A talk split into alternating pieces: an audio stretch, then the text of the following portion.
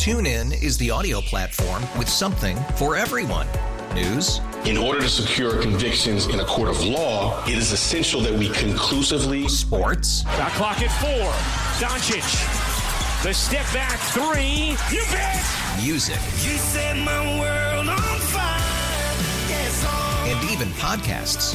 Whatever you love, hear it right here on TuneIn. Go to tunein.com or download the TuneIn app to start listening.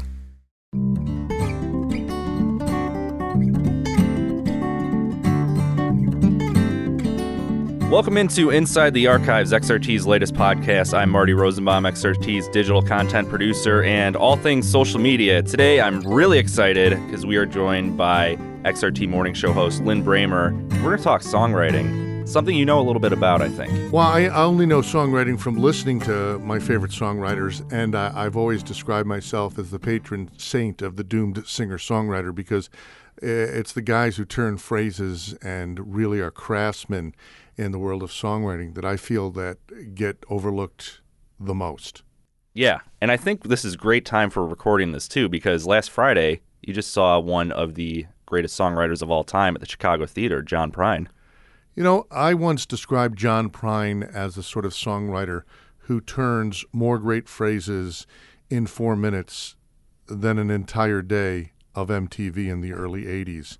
Uh, here's a guy who's written, you know, hundreds of songs.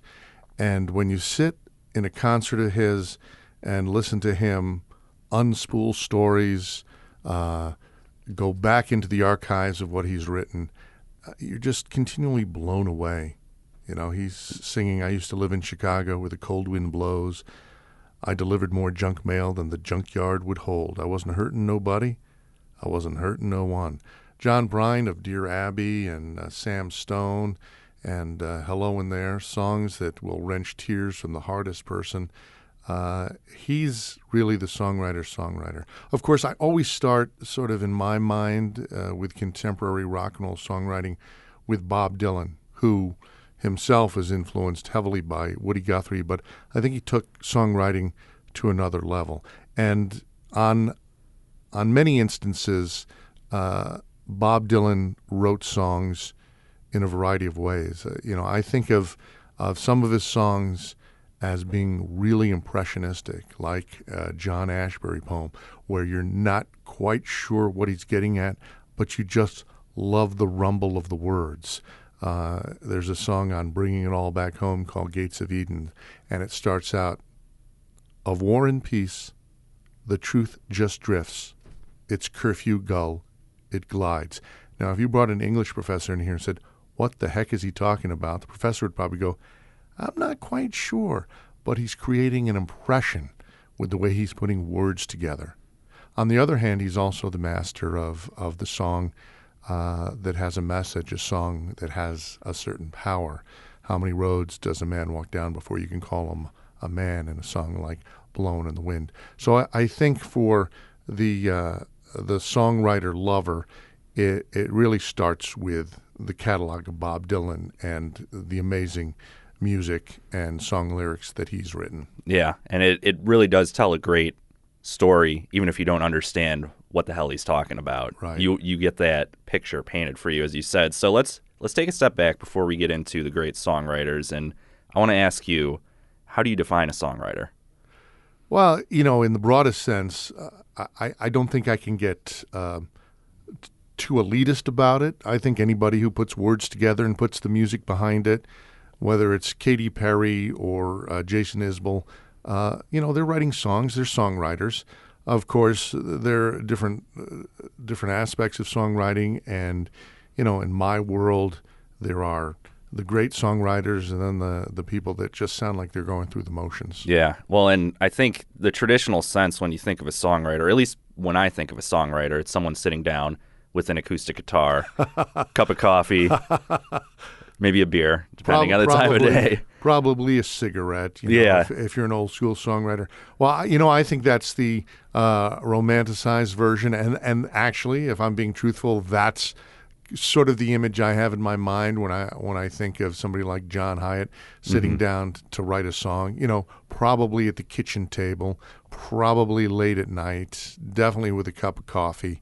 Uh, but I, I know from you know interviewing artists that songs come to be in in the strangest places and and you know on tour, tour buses, hotel rooms, and sometimes the best known songs in our experience were songs that the songwriter themselves really had no awareness of in terms of its impact or its you know there are all these stories about songwriters who are in a recording session with these iconic bands and you know they're sort of finished up with everything they thought they had to record and somebody in the band goes well do we have is there anything else? Do we have anything else?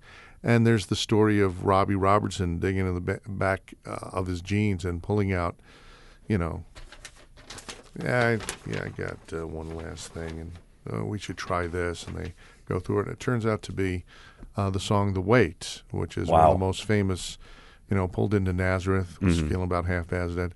That was a throwaway. That was something that almost didn't come to be. It was something that was scribbled down stuffed in his back pocket and he he pulled it out and it became one of the most famous songs not only in the band catalog but in, in the rock and roll catalog Yeah, well, and you've you've spoken to many artists who have shared stories like that, where the listener thinks that they sat down and thought of this powerful piece. I'm going to change the world with this song. When sometimes it's just instances like Robbie Robertson pulling it out of his back pocket. Right. Uh, the same the same sort of thing happened with uh, Pete Townshend and Magic Bus. Uh, it was another throwaway. It was I'm not sure we should record this. Um, you know, th- this is kind of a piece of fluff, and uh, you know nobody's going to get into it. And it turned out to be uh, traditionally one of their most requested songs in concert. Why do you think that happens? Uh, you know, I, I think it's very difficult for songwriters to, I think it's difficult for any artist to assess their own work. I think that's why so many songwriters, if they don't have collaborators, they have people they can point to that, you know, look over their shoulder, whether it's a producer or an A&R guy or a personal friend or a girlfriend or a wife or a boyfriend uh, who can say, no, no, no, don't throw this out this is worthwhile. Think about the uh, the author Franz Kafka. His his death wish was, you know what, burn everything, everything I've written, get rid of it, and had somebody follow through on that and said to themselves, no, that would be a bad idea. We wouldn't have the trial or the castle or these amazing works in uh, in uh, Western literature. Songwriting and lyrics go hand in hand in terms of determining the depth of the song, attaching some sort of meaning to it. But some of the most beautiful of music I've heard has no lyrics. One of my favorite examples is Funkadelic's Maggot Brain. the story going George Clinton walks into the studio and tells Eddie Hazel, who may or may not have been under the influence of psychedelic drugs, I want you to play guitar like I just told you your mother died. And Wow. delivers a beautiful 10 minute guitar solo over a very simple riff that one of their session players is playing in the background. And it just evokes so much emotion. I mean, literally sounds like he's playing as if someone told him his mother died. Do you think that songwriters need lyrics to make great songs like that? And what instances do we have where that work speaks for itself without needing lyrics? Well, when I think about the world uh, of rock and roll instrumentals, there are deeply affecting songs. I think of songs like uh, the Allman Brothers' Jessica, which is uh, a very evocative song. It's seven minutes. It's an instrumental. It has, you know, amazing guitar playing, and uh, there's a song that really didn't need any lyrics. Now I know the the song that I want played at my funeral. Make a note of this, everybody, because who knows how long I have. Uh, there's an instrumental uh, guitar piece by the primitive folk guitar hero John Fahey called Sunflower River Blues.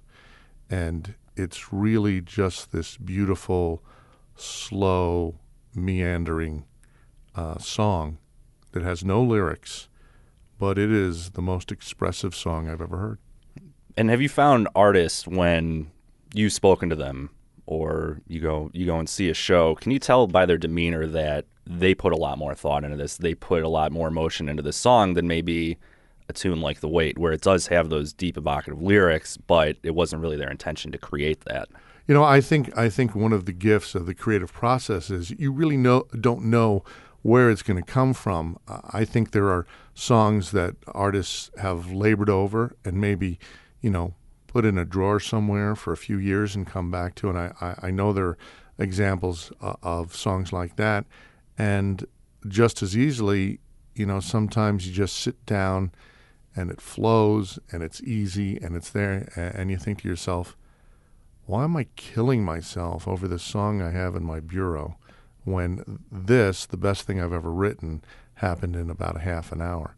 And I, I think any of us can be seized by that moment where something or someone inspires us and the, the lyrics or the music just flow out of us. Yeah. Well, and if it was that easy, we'd have a formula for creating a great moving piece. That's right. Uh, You know, I think there are uh, computer programs that people are working on where they can, uh, where a computer can write poetry or write the lyrics to a song just with certain inputs.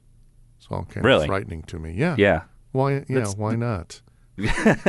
put in put in the algorithms, uh, tearjerker and um, Tugging at your soul, uh, other stuff like that. Pretty girl with brown hair. Yeah. You know, fill in the fill in the blanks. Just another step into our dystopian future. yes. Well, another thing I like, A, about your show is you use your motto, It's Great to Be Alive, from Frank Zappa, who's one of my favorite musicians and one of my all time favorite lyricists as well, because he blends humor and just weird stories, but it fits under that songwriter mantra that we discussed earlier, where you're telling a story, you're painting a picture, even if it doesn't make any sense. Why do you think we don't associate people like Frank Zappa or even maybe Prince, who has some goofy sexual lyrics in some songs, uh, under that same canon of like a John Hiatt or a Joni Mitchell? Well, yeah, I, I think it goes back to the the stereotypical stereotypical image of a singer songwriter sitting on a stool in the kitchen strumming a guitar. When you know, I think of Prince as one of the great songwriters of all time. Mm-hmm. And uh, who did you mention just before? Frank Prince? Zappa. Frank Zappa. Uh, of as you know, I'm a huge Frank Zappa fan, and you know he can tell a story about. I mean, I mean the ultimate story about starting a band in high school. You know, the garage band and sneaking quarts of beer into the garage, and it can be a simple narrative like uh, Joe's Garage, which is the song I'm thinking of, or you get this excoriating assessment of contemporary society in a song like I'm the Slime. Mm-hmm. I'm the Slime oozing out of your TV set, which was written, uh, you know, came out in 1974 and could not possibly be any more relevant if it were released today. Yeah, I mean it's timely no matter when you listen to it. Now it may not be the television that he's talking about Right. polluting our minds. You know, it could be another device, but that overall theme sticks with it. And going back to Joe's Garage, I was going to bring that up earlier because I think that's one of those songs that so many music fans can relate to. If you're a musician, just going over to your buddy's house, playing guitar, playing the same song over and over again on different instruments. Oh, yeah. and I- Have your let me- parents telling you turn it down? Let, let me tell you, when I, I was in Edgar's uh, basement with our uh, three-piece band, the Roundabouts. I mean, we would play Van Morrison's Gloria, although I think we probably knew it best from the top 40 Shadows of Knight version, a Chicago band that did a version of uh, Gloria, which in many markets was more uh, famous and better known than the Van Morrison and Them version. We would play Gloria for a half an hour. It Yeah. was- it was three chords, and and you know when I heard Joe's Garage, I said, "Oh my God, this is exactly that experience of being with your friends and playing the same stupid song over and over again." Because let's face it, you didn't know that many songs. Right. And especially when you're young, presumably Joe is during the song. That's all you do. And you have the parent coming and tell you to turn it down. We don't want to hear it. And, you know, I think it just paints that great story of what being in a band or even following musicians are, is all about. Absolutely, and I think a lot of the the great uh, songs in in rock and roll are self-referential. I mean, uh, in as much as you know, it's rock and roll artists writing songs about being rock and roll artists or making rock and roll.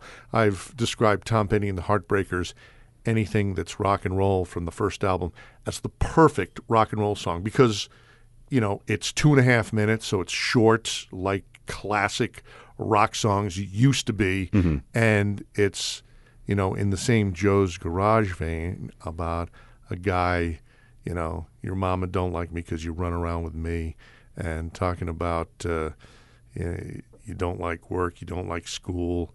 It's this whole, you know, young rocker alienation song, and it's all packed into a two and a half minute punch, uh, where uh, you know the salient line is anything that's rock and roll's fine.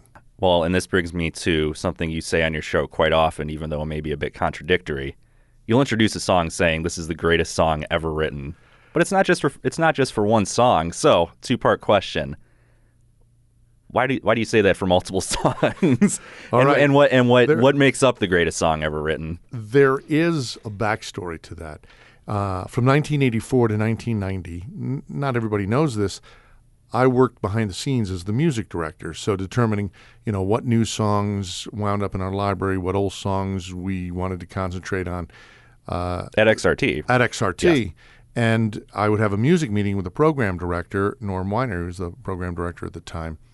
And it seemed like every week, in order to uh, stir his interest, I would say, wait, hold on, hold on, hold on.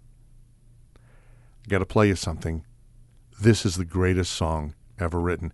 And after the 18th time, you know, it became kind of a running joke that every week or every other week I go, whoa, whoa, hold on. We haven't listened to, you know, we haven't listened to this song. This is the greatest song ever written. Now, for me to say that on the radio, there are probably a dozen or two dozen songs that I could easily apply that to. But I think in everybody's life, they find a moment where there is a song where it's the greatest song ever written. Maybe it's an obscure Warren Zevon song like Desperados Under the Eaves, and you're feeling a little desperation, and you're feeling the internal rhyme if California falls into the ocean like the mystics and statistics say it will, uh, that that, on that day, is the greatest song ever written. And some of them are obvious. You know, I always refer to the Rolling Stones' Gimme Shelter as the greatest song ever written. And that has a lot to do with my personal affection for the Rolling Stones. It has a lot to do with the place that song takes in history, not only as uh, one of the key songs of 1969, but the title of the documentary about their tour, their 1969 tour uh, that gave us the album Get Your Ya-Ya's Out, which was recorded at Madison Square Garden, which also covers the period of time when Altamont became not only uh, the enduring tragedy of outdoor music festivals, uh, but also sort of signaled the end of the idealism of the 60s for me. And I think it did for a lot of people that, you know, you had Woodstock in 1969 and, oh, you had half a million people in a farm field and they were muddy and they were hungry. And, uh, but uh, everybody got through it. Everybody allegedly had a good time. Although if you talk to anybody who went to Woodstock, they go, "Oh my God, it it was it was horrible. it was horrible. It rained. We got wet. Uh, but you know, there was that good feeling, and the the way the press covered Woodstock, there was this great feeling. And then you get to Altamont and the Rolling Stones and the Jefferson Airplane. Uh, and somebody gets stabbed, and and uh, the Hell's Angels are hired as as bodyguards, and they start beating people up. And, and for those of us in the 60s who already had a cynical turn of mind, you go, you know, this whole peace and love thing, it's a nice thought, but it really feels like it's over now. And to me, Gimme Shelter brings that all into focus as a song and as a, a touchstone in the history of rock and roll. And that's why that's the greatest song ever written. Well, couldn't have said it better. but you're right. I mean, you do. You posted a playlist on our website. I don't know, probably a year, two years ago, of the songs that you define as the greatest songs ever written. I wonder if I can remember. There's uh, Van Morrison, Into the Mystic, is Okay. one of them. I was born before the wind. Uh, I just think that's a phenomenally beautiful song, and Van Morrison, eh, in his best voice ever.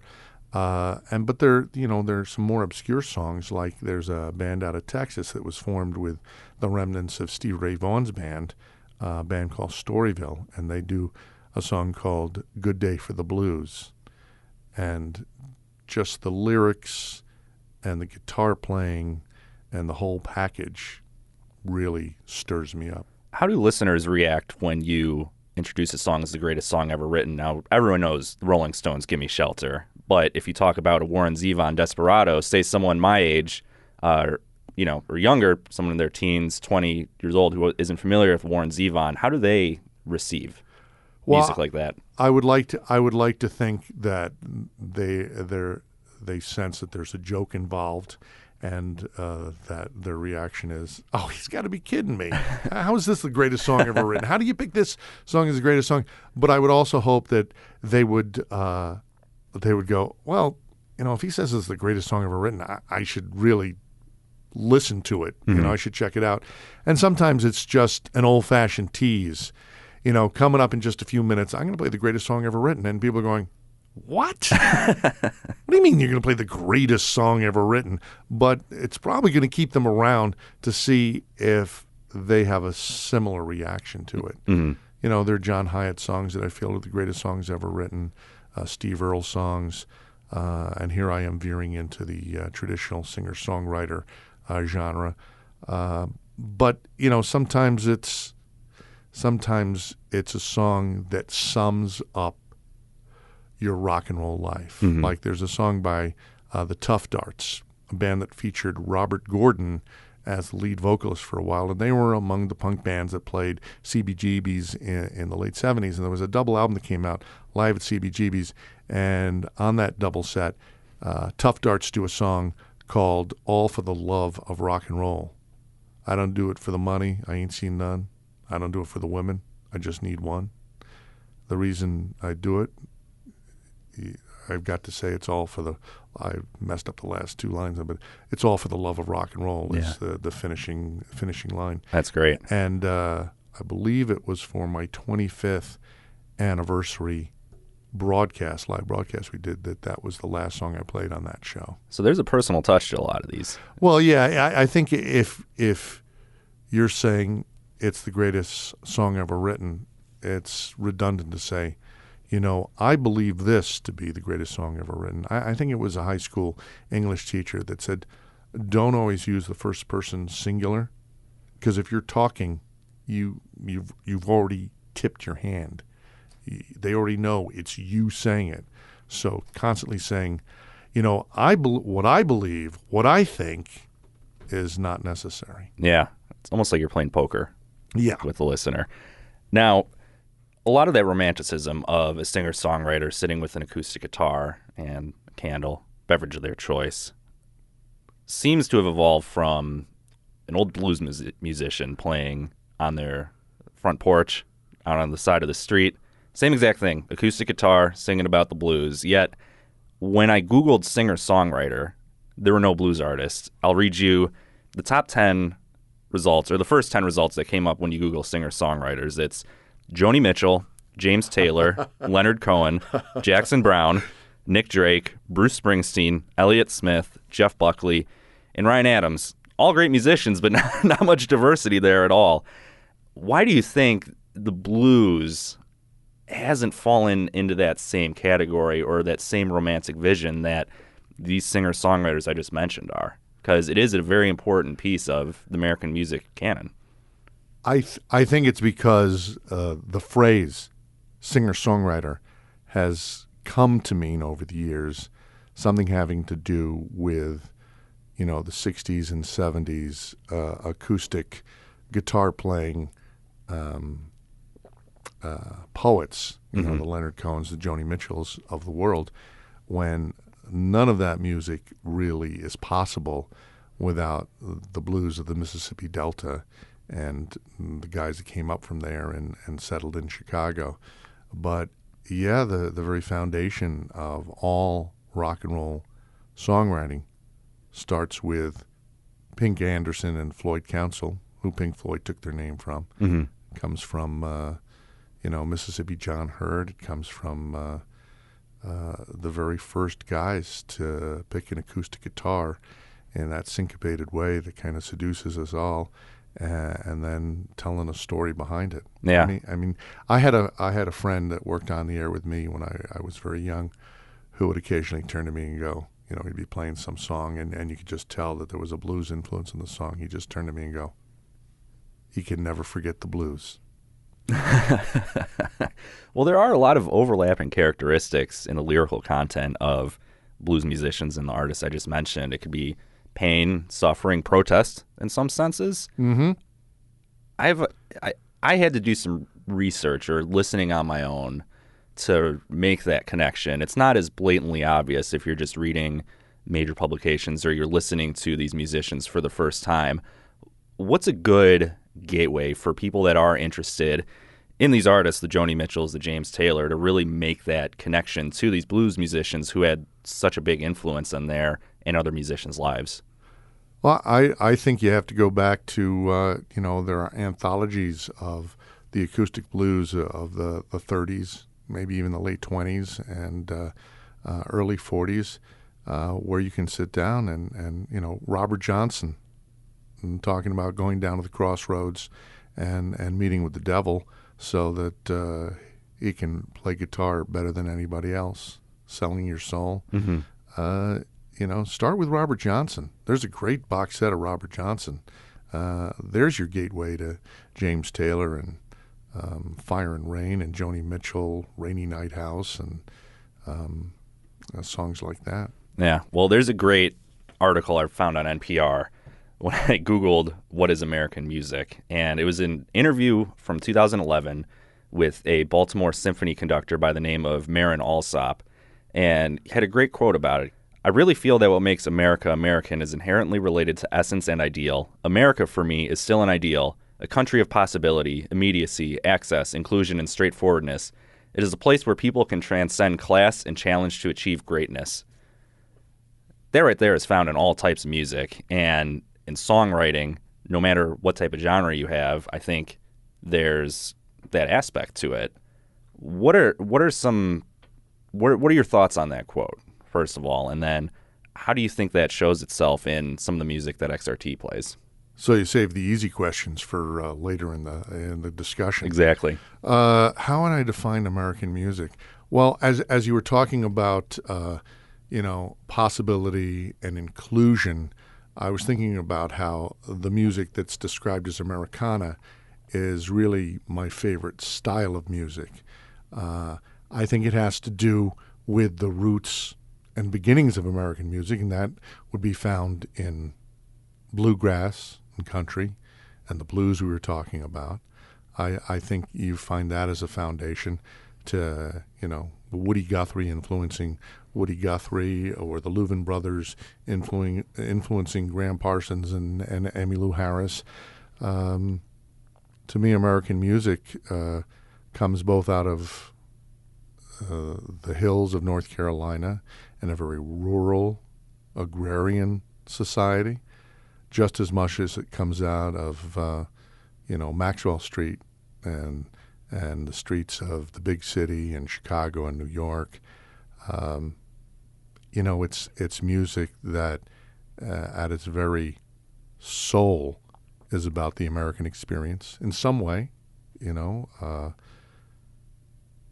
such a big country with so many different sounds and so many different voices that uh, you you have you have a really broad canvas with which to paint your idea of American music. Well, and it, as you mentioned, it has that evolution of what America has become today from where it was that you know rural agrarian society, very spread out, and you can hear it in music today. It's as it's evolved, we're becoming tighter, closer together, more snugged up against people, and that gets reflected in song.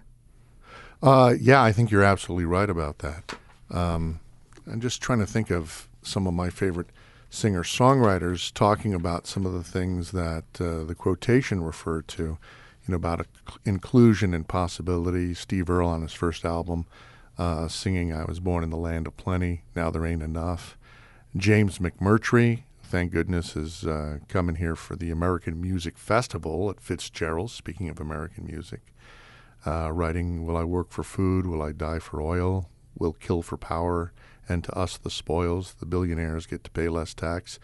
The working poor get to fall through the cracks. Uh, you know, there are all these songwriters in America that are describing the American experience from the standpoint of the people in the streets, the people that are struggling to get by. Uh, I think that has a lot to do with the best in American music. Yeah, and that gets summed up greatly by Patti Smith's "People Have the Power." Uh, yeah, I mean, P- Patti Smith, uh, that's such an inspirational song that uh, whenever, you know, I'm sitting there in the studio and I'm feeling like I need some affirmation, I, I need a song, and, and maybe everybody listening needs a song to remind them that that uh, the people that really should be in control of the country are the people who go to the voting polls and vote, and people have the power. Now, one of my so I'm 29 going on 30. I feel old, but not old in retrospect. You know, you can't tell a guy like me that you're you- you're 29. Go, you can't tell a person like me that you're 29 and you're feeling old. That uh, That's no- not fair. That that ain't right. I apologize. This is oh this boy, is I'm almost 30. oh woe is me. It's the typical uh, millennial You complaining know, about when- everything. When I was your age, I first came to XRT. really? Yeah, I was 30 years old. It was a turning point in my life. Yeah. And where'd you come from?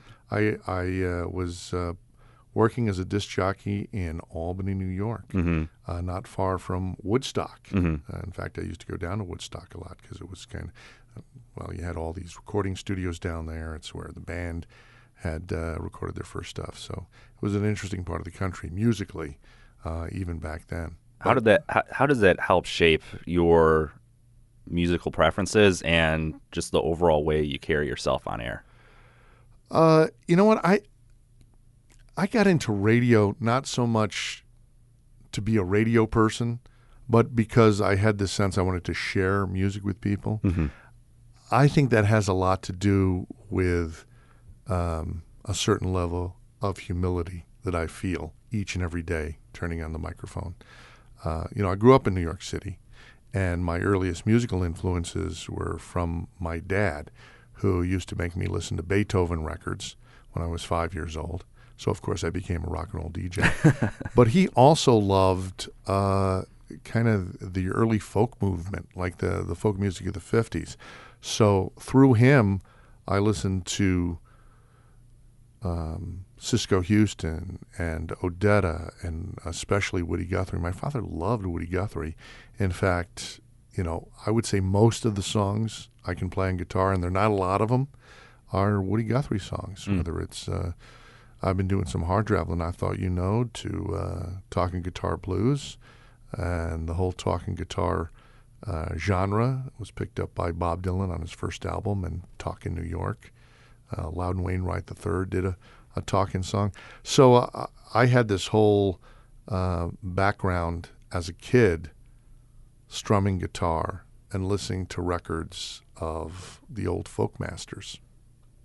Then I moved to Chicago, found out that uh, so much of it started right here in Chicago. Yeah. Well, and even though it may have a different sound, you're not sitting down with uh, an acoustic guitar.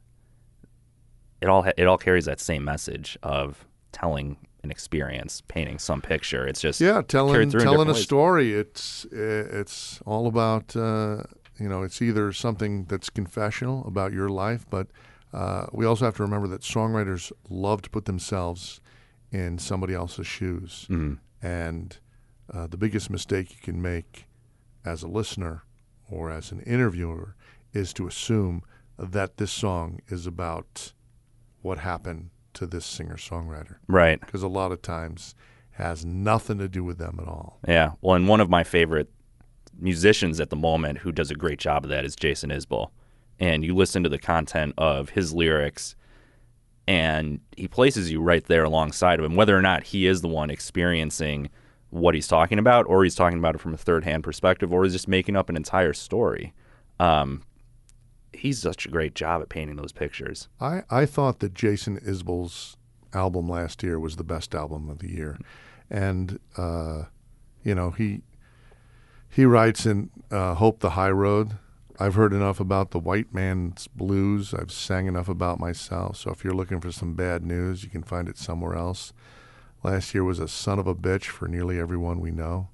But I ain't fighting with you down in the ditch. I'll meet you up here on the road. It's just great lines Beautiful. and, and a great point of view, and really saying, I'm not going to pull any punches, you know. Yeah. Tell you what, you stick to the music, I'll stick to the songwriting. Yeah. well, the the point I'm getting at with that is he's seen an explosion in popularity playing a 93 XRT show at the Auditorium Theater coming up this September. Right. Did a sold out three night run at the Chicago Theater, and he's reached that point where, you know, casual fans know who he is just through the sheer brilliance of his work, um, the deca- dedication that he's had to his craft.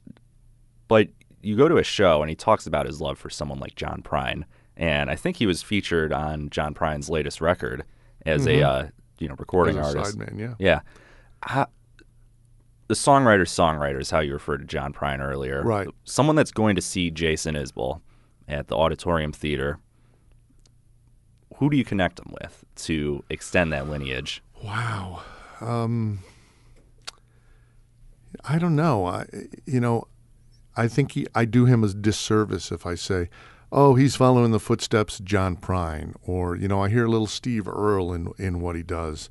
I think he's unique enough an artist that he deserves to uh, to to live, survive, and and succeed on his own merits. Uh, I- when I listen to Jason Isbell, I- you know, sometimes I listen to it. I was like, "Oh, this is kind of like," or "Oh, he, he sounds so much like." Um, but when I lis- listen to Jason Isbell songs, I don't go, "Oh, this reminds me of this artist or this song."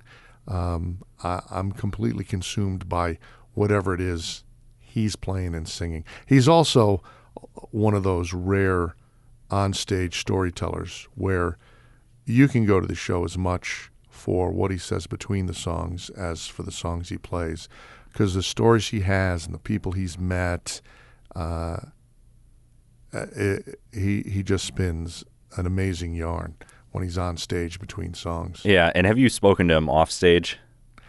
I I have, but you know, people have this this idea that disc jockeys just go backstage and hang out with artists for hours, and that has happened. But ninety five percent of the time, the artist is exhausted. They have to be in Cincinnati the next morning.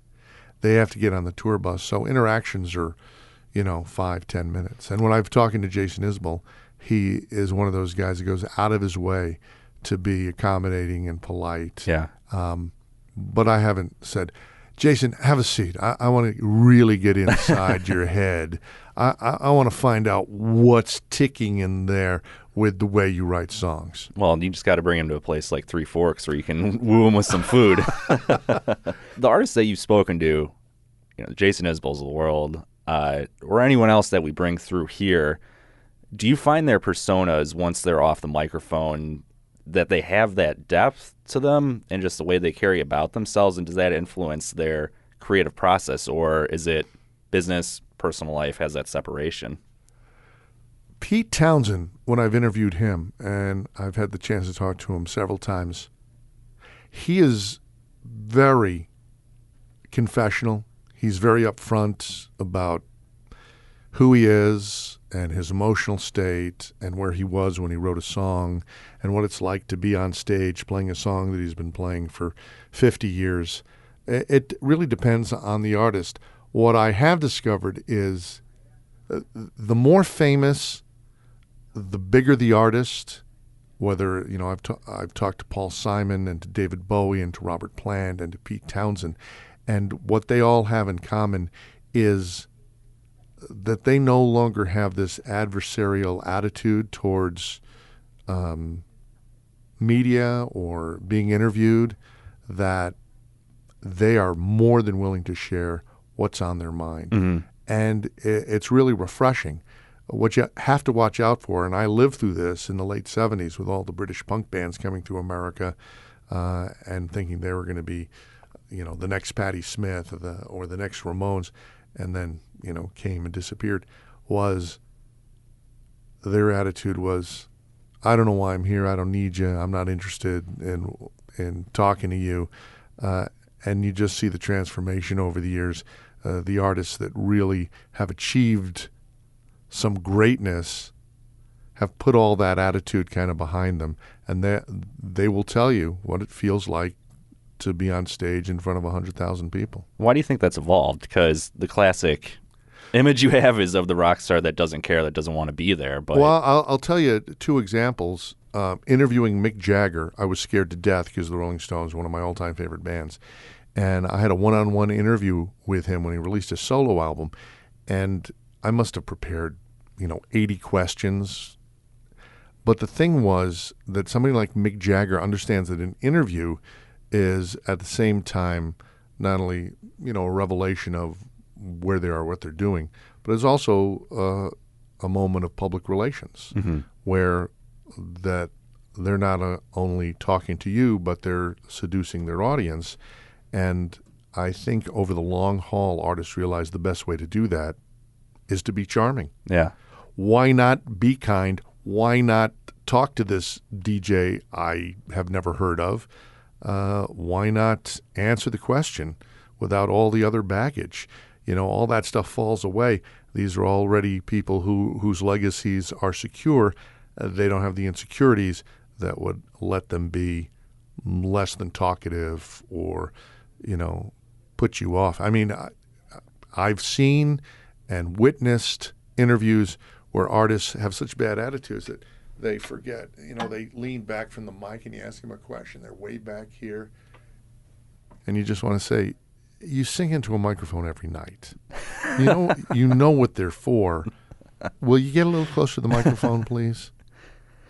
Uh, but uh, like I say, it seems like the bigger they are, the better they are, uh, and maybe that's why uh, they're bigger. yeah. Well, and it seems to be sustainable because you could get that one soundbite that says, "Oh my gosh, Mick Jagger said this. He was such an asshole to this guy," but that's very temporary, and the other stuff seems to live on forever. Yeah, no, I uh, I've had I've had uh, you know really nerve wracking experiences talking to some of the the greatest names in rock history, and you know talking about their songwriting, and I have to tell you, you know this isn't this isn't going to play on TMZ, but they've been great, mm-hmm. been nice, they've been interesting. David Bowie, uh, the only problem with talking to David Bowie is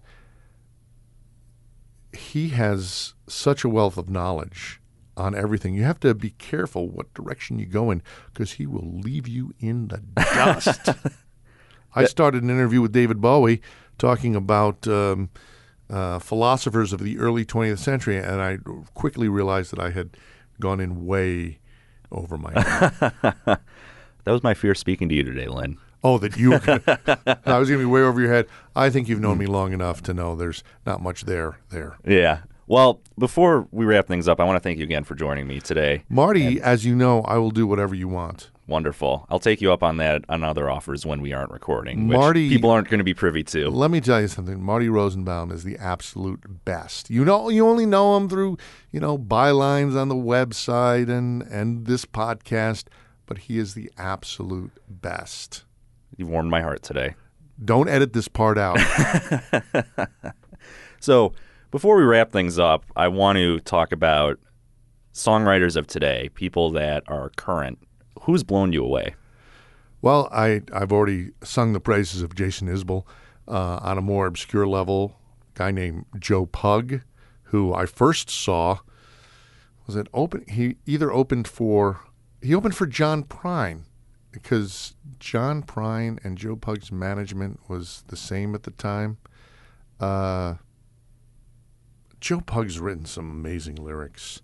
Uh, he's the guy who wrote in the song "Bright Beginnings." I don't know, but I could swear we left our better selves somewhere. These days, all we do, it seems, is chase our checks and call them dreams.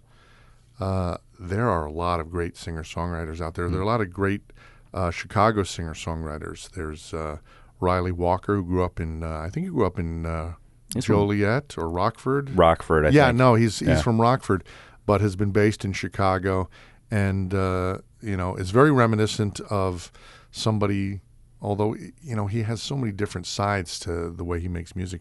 But sometimes he reminds me of Richard Thompson or uh, Nick Drake, John Martyn, uh, uh, s- some of the early '70s uh, British singer-songwriters. I think he's magnificent. There are people that uh, play around Chicago that are not huge recording artists. Uh, Elk, Steve Elkington. You've got to get his last record. It's absolutely amazing, but it's you know it's uh, an acoustic fingerpicking style uh, album. You're you're not you're not going to hear it on pop radio. Well, I'd be remiss if I didn't ask you this. How are the Cubs going to do this year? Cubs are definitely going to make it to the playoffs. Everybody's got to stop panicking every week, depending on, oh, the pitching staff is horrible, and then they, they go five games where they're they're unhittable. You have to understand over 162 games. Uh, you know, I'm saying this as much for myself as for everybody else because I forget this all the time. Is that everything sort of returns to the mean? That's why they have batting averages. That if Anthony Rizzo is batting 160 in April, he's going to bat 400 in June, and it's all going to even out. So relax, everybody. I'm I never, you know, say the Cubs are going to go to the World Series or win the World Series, but I'll tell you this: they will have us on the edge of our seats all the way through September into early October and then beyond. Win or lose, we'll be focused because everybody's in. That was a refreshing cup of Kool Aid to wash the cynic out inside of me. Because I felt the exact opposite going through this Uh, month. l- let me tell you something, Marty. When you've invested as much money as I have, as a season ticket holder since 1989, you gotta believe. And we'll end it at that. Well said. Well, Lin, thank you once again for joining us today on Inside the Archives. You hear him every morning alongside Mary Dixon on 93XRT and 93XRT.com. And until next time, It's great to be alive. there we go. Thanks, Lin.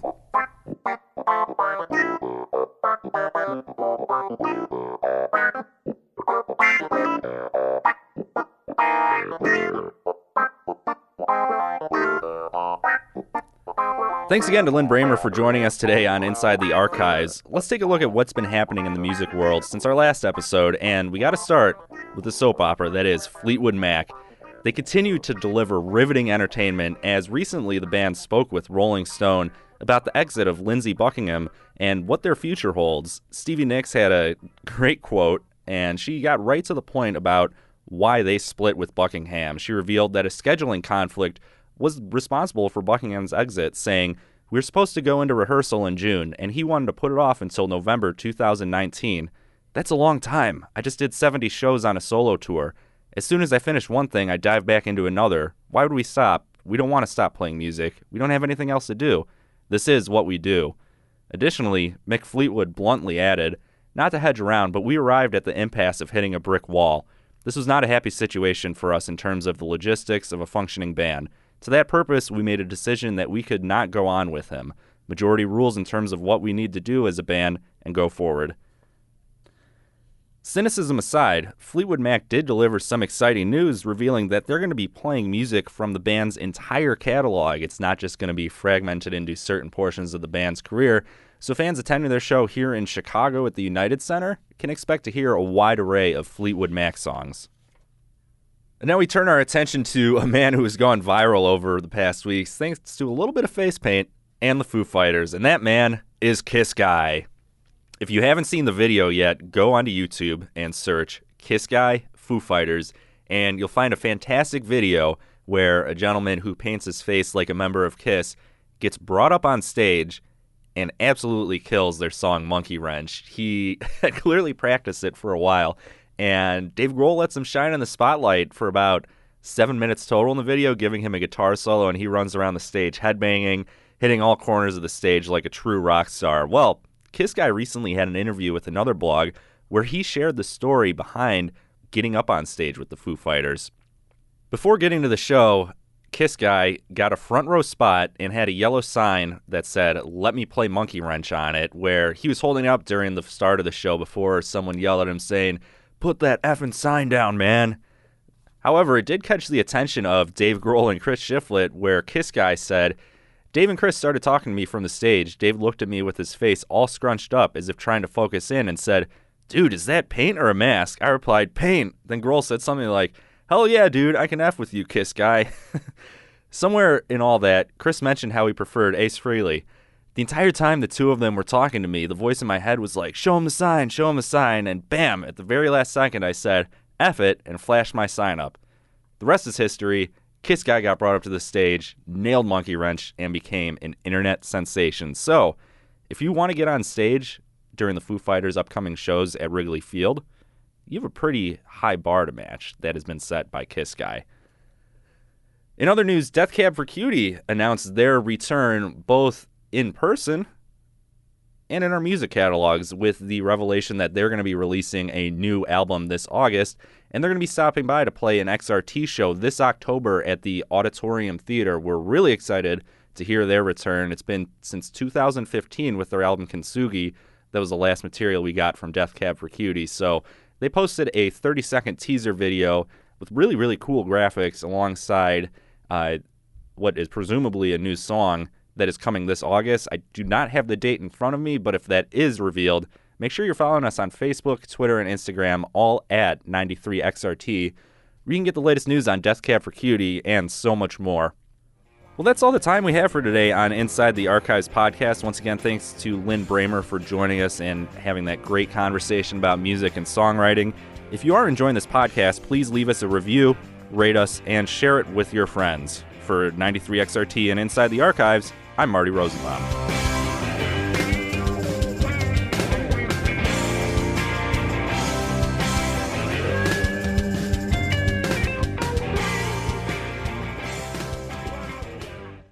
TuneIn is the audio platform with something for everyone. News. In order to secure convictions in a court of law, it is essential that we conclusively. Sports. Got clock at four. Doncic. The step back three. You bet. Music. You set my world on fire. Yes, oh. And even podcasts.